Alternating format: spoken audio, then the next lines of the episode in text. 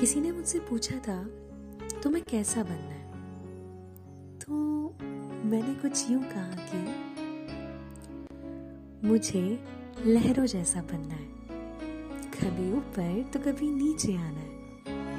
मुझे हमेशा हंसता हुआ नहीं रहना। कभी कभार तो मुझे टूट के बिखर जाना है।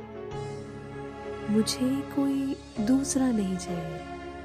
मुझे उन छोटी सी नाजुक सी मछलियों के साथ रहना है।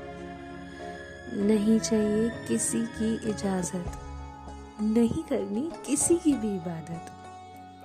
बस मुझे उन बहती हुई लहरों के धुन में नाचना है। हाँ मुझे लहरों जैसा बनना है।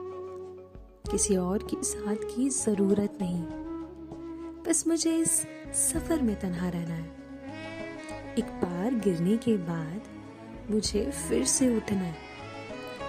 हाँ मुझे लहरों जैसा बनना है। और इन लहरों की बात जो मैं कर रही हूँ ना, बस इन लहरों में ही अपने आप को ढूंढना है। मुझे लहरों जैसा बनना